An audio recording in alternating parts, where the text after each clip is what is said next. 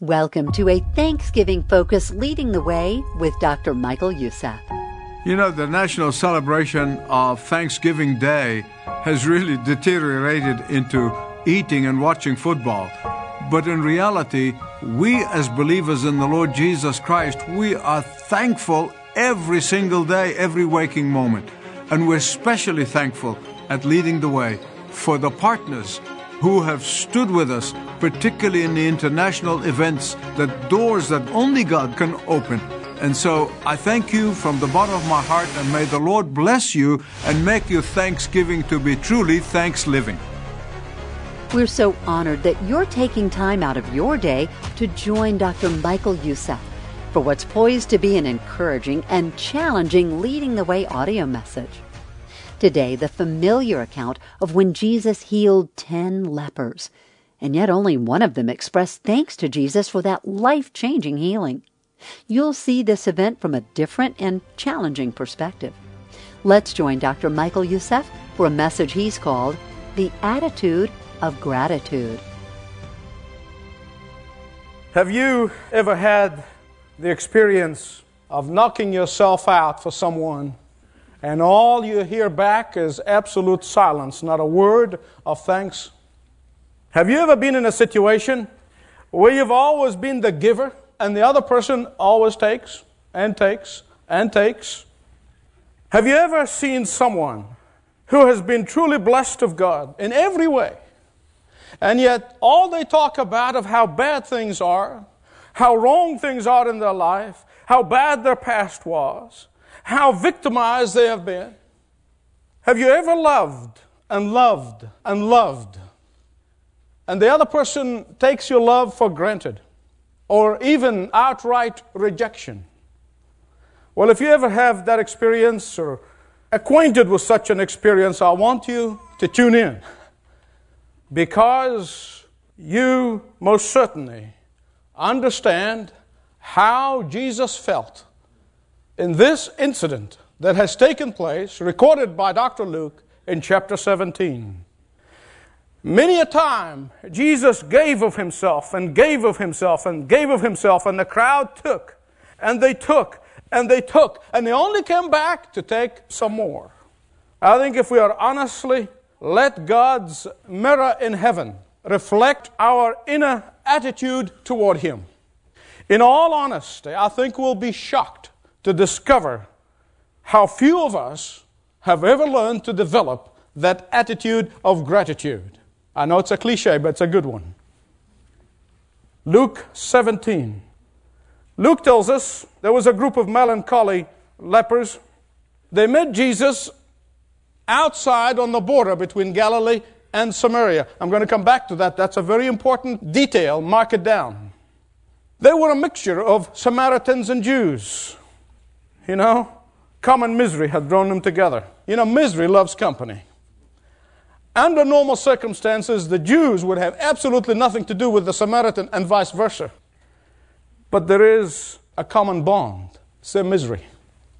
I wondered when I was going through this passage, I reflected a little bit how in any institution, church, office, any institution, I wondered if you notice what I've noticed, that the gripers, the complainers, the critical people, the negative people somehow found each other.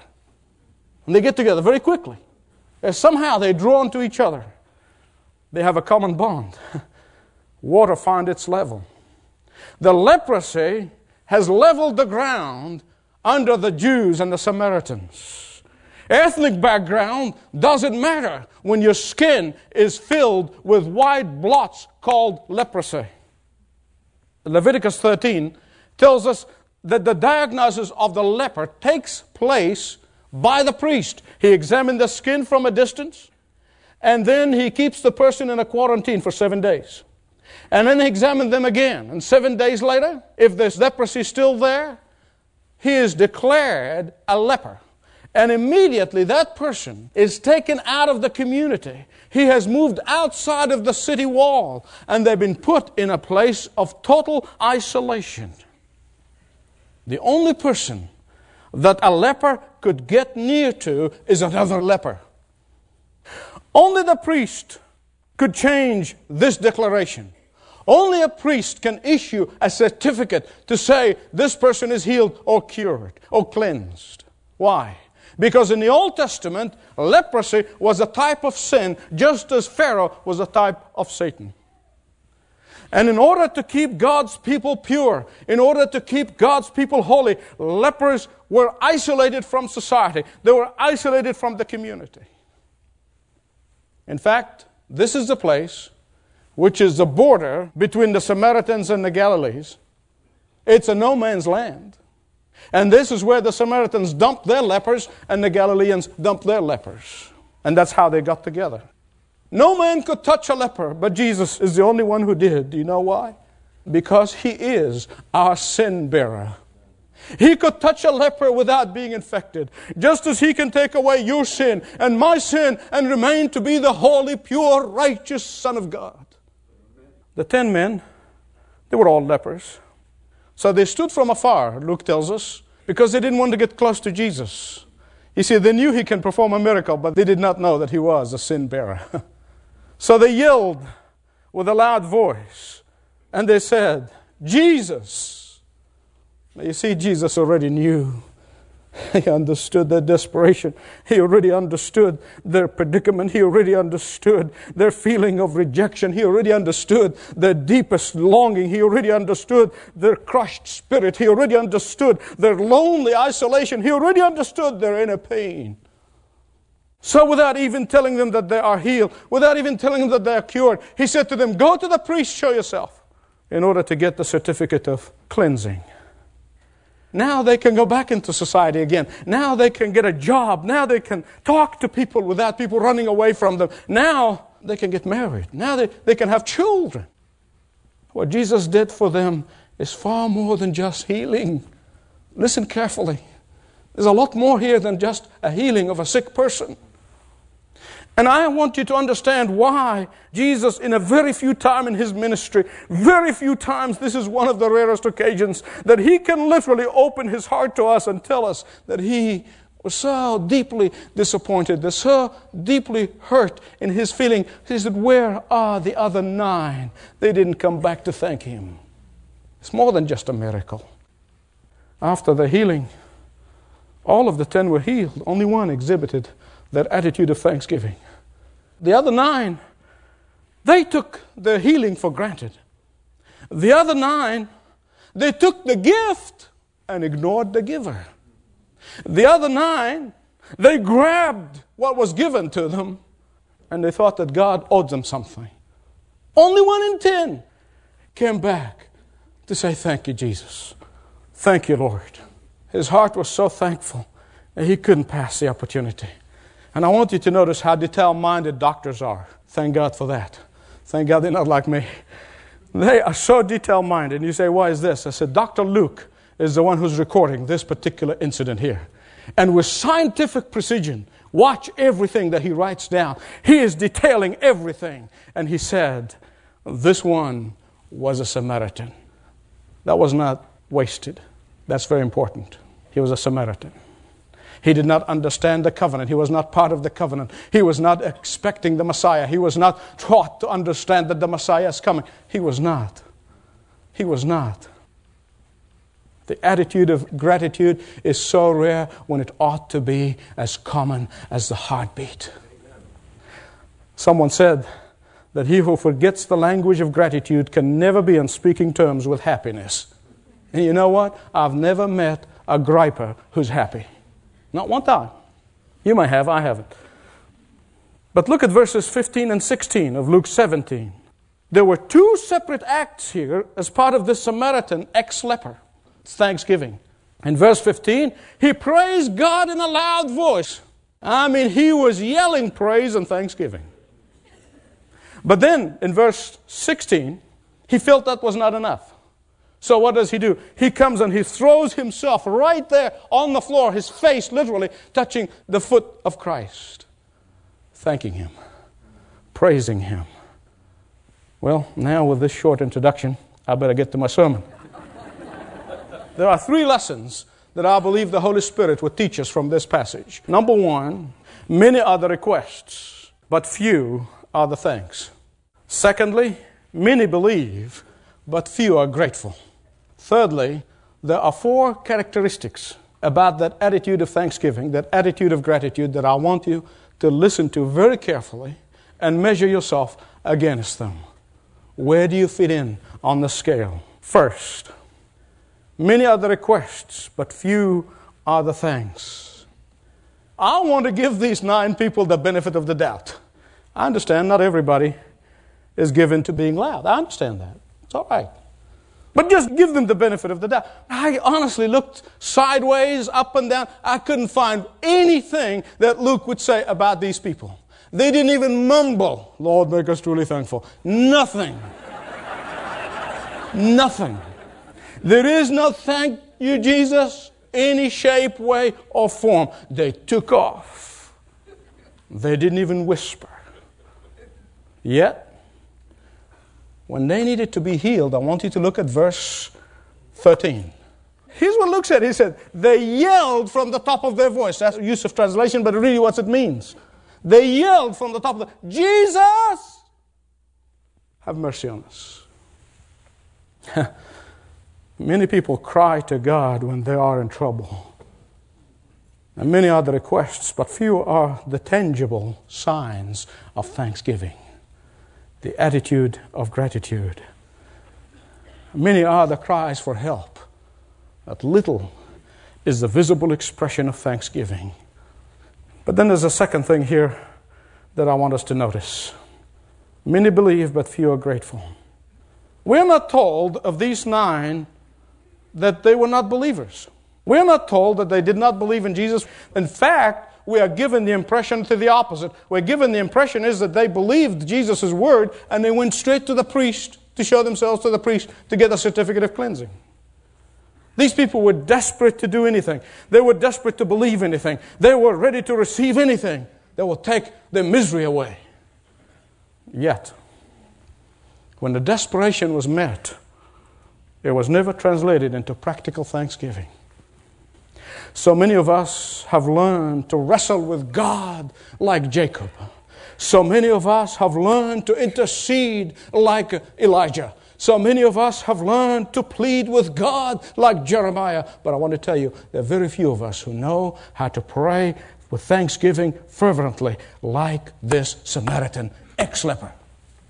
What about you? Third point. What are these characteristics of the attitude of gratitude? Let's drink deeply from these four things. Number one, determination. This man returned to Jesus alone. He was alone when he came back. They were all Jews. They were fellow Jews of the Lord Jesus. He was a Samaritan, but he came alone. He could have said, Well, I really shouldn't go back right now because the others are not going, and I don't want to be the only one to go. I'll tell you what, I will wait until they go and we go together as a party, as a group, and express our thanks to God. No, he didn't wait for that. He went alone. Why? Because the attitude of gratitude delights in singing the song of thanksgiving, even if it is alone. I want to tell you something. I cannot measure my thankfulness by others even if they seem to be more spiritual, even if they seem to be more versed in the scripture, even if they seem to be more visibly involved in Christian activities, even if they seem to project an aura of maturity. I want to tell you something. There's some people who project an aura of maturity. Unfortunately, you're going to find them to be the least excited about the work of God and the Word of God. Why? They feel and think that they've heard it all, they know it all, they've done it all. Nothing excites them, nothing moves them, nothing exhilarates them, nothing makes them thankful. They think they got it all figured out. I want to tell you, I pity them. Second characteristic of the attitude of gratitude is this promptness. This Samaritan went back to Christ almost immediately. Immediately. He didn't wait for Thanksgiving Day. He didn't wait for Sunday. He didn't wait until other people can hear him and see him. He didn't wait for a thing. He went immediately back to the Lord Jesus Christ. Did God bless you today? Express that attitude of thanksgiving immediately. Did God's hand of protection shrouded you today? Thank Him immediately. Has God's hand led you today? Thank Him now, today, on the spot. And then there is a third characteristic of attitude of gratitude, and that is of intensity determination, promptness, intensity. This man was not satisfied with the kind of shaking of the hand, thank you very much. He was not satisfied with, Lord, make us truly thankful. he returned with a loud voice like the Pentecostal of Pentecostals, and he glorified God loudly. Let the chips fall where they may. He was not showing off. He was not attracting attention to himself, and I tell you why he didn't do it. Because he has been isolated. He doesn't know social graces. Thank God for that. He just did what came natural to him. His heart was bursting with thanksgiving, and he expressed it as loud as he could. He wanted the whole world to know the intensity of his thanksgiving. He wanted the whole world to know the intensity of his gratitude. He didn't want to keep it a secret. You and I know people who says, "Well, my religion is really very private." I think it's very private. He's never experienced it. I want to tell you the obvious about our society. It's the obvious, but I'm going to repeat it anyhow. When somebody says hallelujah in the church, oh, he's a fanatic. You go to the ball game, you shout from the top of your lungs, he's a fan.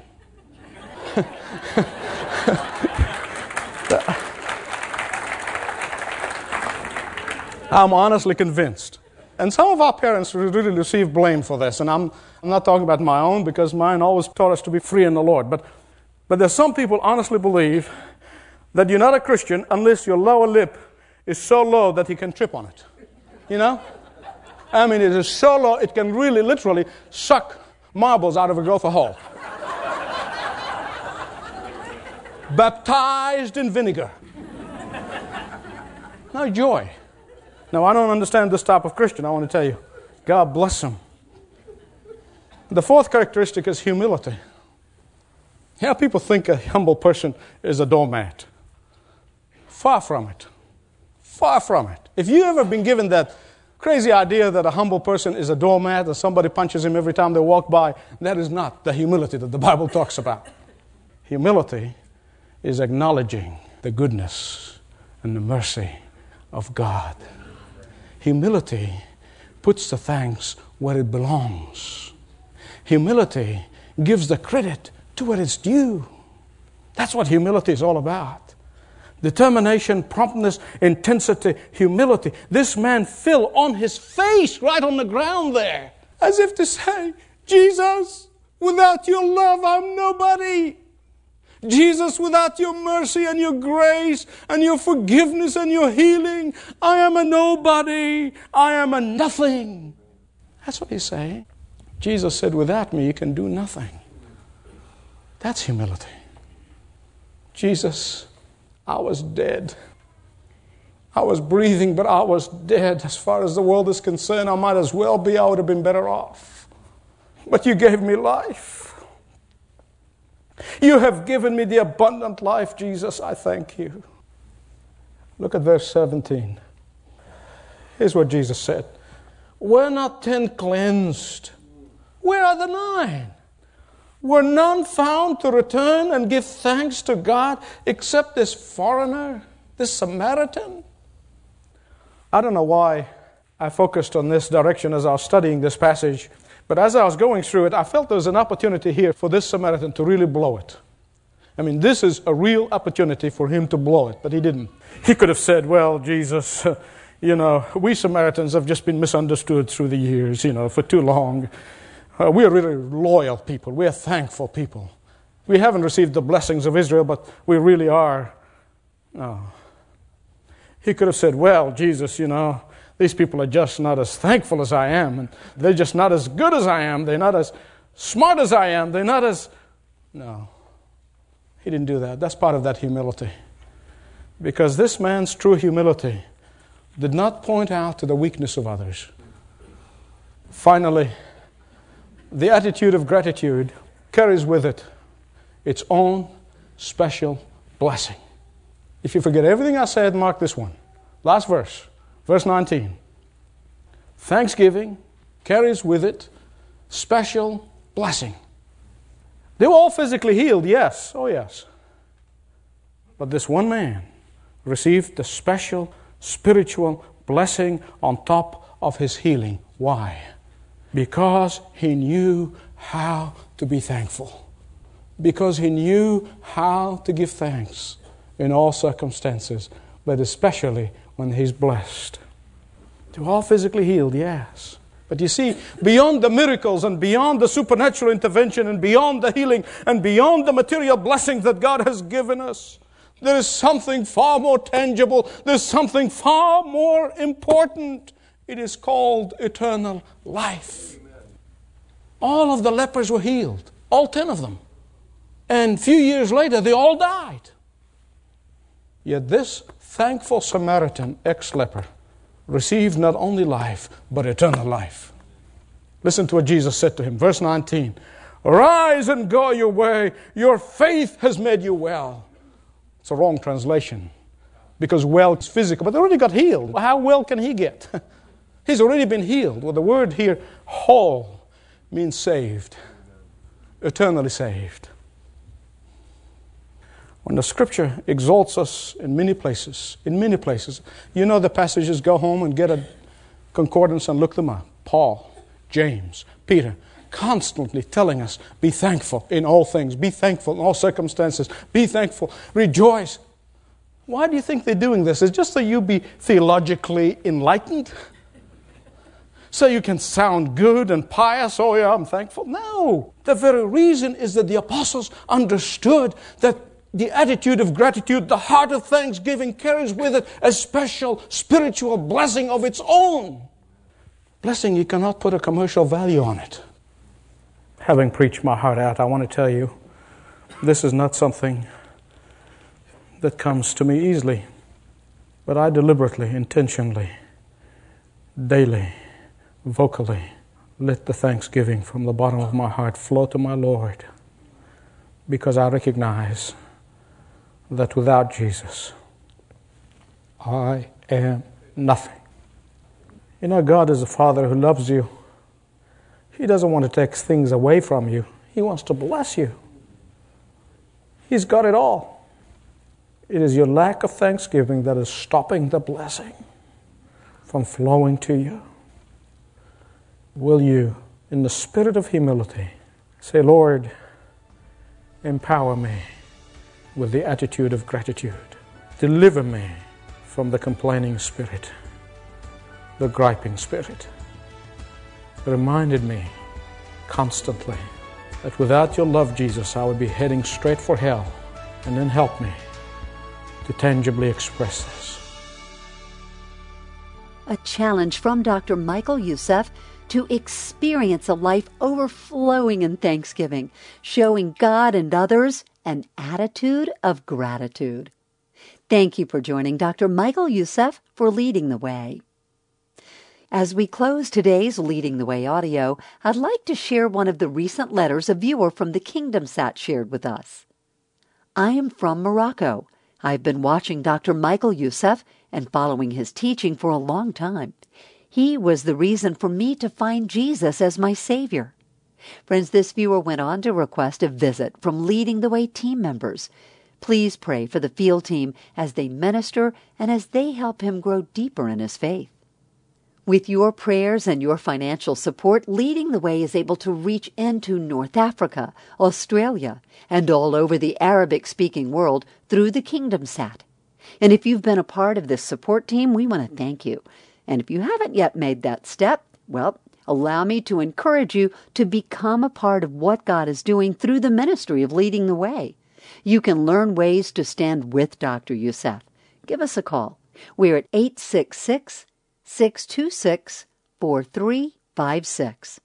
And of course, there's always information available at ltw.org. ltw.org. And you can connect with us through the Postal Service. Write to us at Leading the Way, Post Office Box 20100, Atlanta, Georgia 30325. This program is furnished by Leading the Way with Dr. Michael Youssef, passionately proclaiming uncompromising truth.